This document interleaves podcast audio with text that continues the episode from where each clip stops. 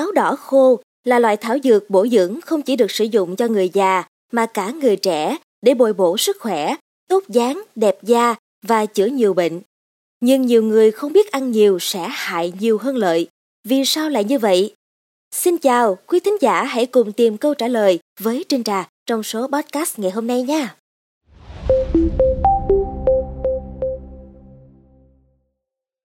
Táo đỏ khô là loại thảo dược bổ dưỡng không chỉ được sử dụng cho người già mà cả người trẻ để bồi bổ sức khỏe, tốt dáng, đẹp da và chữa được nhiều bệnh. Tuy nhiên, cái gì nhiều quá cũng không tốt. Bác sĩ Nguyễn Xuân Hướng, nguyên Chủ tịch Hội Đông y Việt Nam, cảnh báo hiện nhiều người đang sử dụng các vị thuốc bổ trong đông y thành thực phẩm bổ dưỡng. Nhưng thực ra, điều đó rất có hại cho cơ thể. Chẳng hạn như là phong trào ăn táo đen, táo đỏ sấy để bồi bổ và chữa bệnh là lợi bất cập hại. Đại táo hay còn được gọi là táo tàu, táo đen.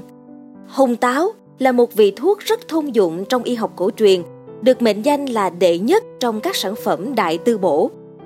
Theo dược học cổ truyền, đại táo vị ngọt, tính ấm, có công dụng bổ trung ích khí, dưỡng huyết an thần, thường được dùng để chữa nhiều mặt bệnh. Vì thế, trong hầu hết các thang thuốc đông y thường có vài ba quả táo. Là đồ bổ nhưng không được dùng nhiều bởi táo thuốc loại chua, ướp ngọt, sấy khô. Ngoài chất bảo quản thì ăn nhiều sẽ hại đến tỳ vị, đặc biệt là dạ dày và đường ruột. Hơn nữa, táo là vị thuốc dược bổ, không phải là chất nuôi dưỡng cơ thể, nên bồi bổ cũng phải được thực hiện theo y học cổ truyền. Việc nghe theo quảng cáo dùng không đúng hoặc dùng quá nhiều sẽ gây hại cho cơ thể. Lương y Hoàng Duy Tân, nguyên Phó Chủ tịch Hội Đông y Đồng Nai cho biết là ở Việt Nam chưa thấy báo cáo về tác hại của việc lạm dụng đại táo. Nhưng tại Trung Quốc, báo cáo của Y viện Bắc Kinh cho thấy, những năm vừa qua, tổng cộng có 7 ca sỏi táo dạ dày đã được điều trị nội trú bằng bài thuốc gia vị tiểu thừa khí than. Trước khi điều trị, các bệnh nhân đều có bệnh sử ăn quá nhiều táo và bị sỏi táo trong dạ dày. Lương y Hoàng Duy Tân phân tích, theo đông y, đại táo vị ngọt, tính bình, vào kinh tỳ vị, có tác dụng kiện tỳ, ích khí, dưỡng vị sinh tân dịch, điều hòa dinh vệ, hòa giải các vị thuốc khác. Công dụng là chữa lo âu, mất ngủ, tỳ vị hư nhược, thường phối hợp trong các bài thuốc bổ, sắc hoặc ngâm rượu uống. Hầu hết trong các toa thuốc bổ của đông y thường được thêm vài ba quả táo với mục đích dùng vị ngọt kích thích tiêu hóa cho dễ tiêu và hấp thu thuốc tốt hơn. Tuy nhiên, các thầy thuốc cho rằng không nên ăn đại táo sống, cũng không nên ăn nhiều. Vì thịt đại táo dai, dẻo.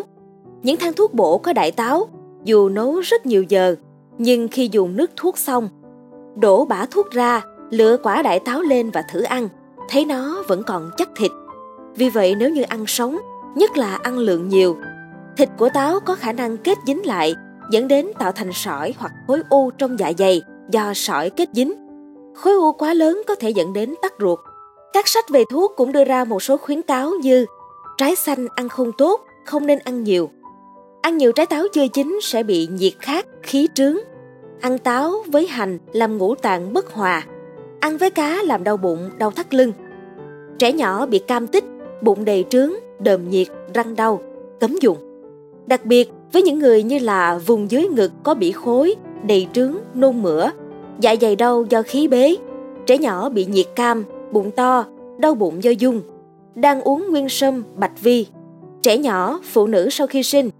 Sau khi bị bệnh ôn nhiệt, thử thấp, cam tích, đờm trệ thì không nên dùng. Như vậy, táo tàu đúng là rất tốt cho sức khỏe, thường được dùng trong các bài thuốc cổ truyền. Tuy nhiên, trên trà xin lưu ý với quý thính giả là táo tàu là dược bổ, cần được sử dụng đúng liều, đúng lượng theo kê đơn. Chúng ta không nên sử dụng quá nhiều, tránh gây hại cho sức khỏe, quý vị nhé. Cảm ơn quý thính giả đã lắng nghe số podcast này. Đừng quên theo dõi để tiếp tục đồng hành cùng podcast Báo Tuổi Trẻ trong những số phát sóng lần sau. Xin chào tạm biệt và hẹn gặp lại!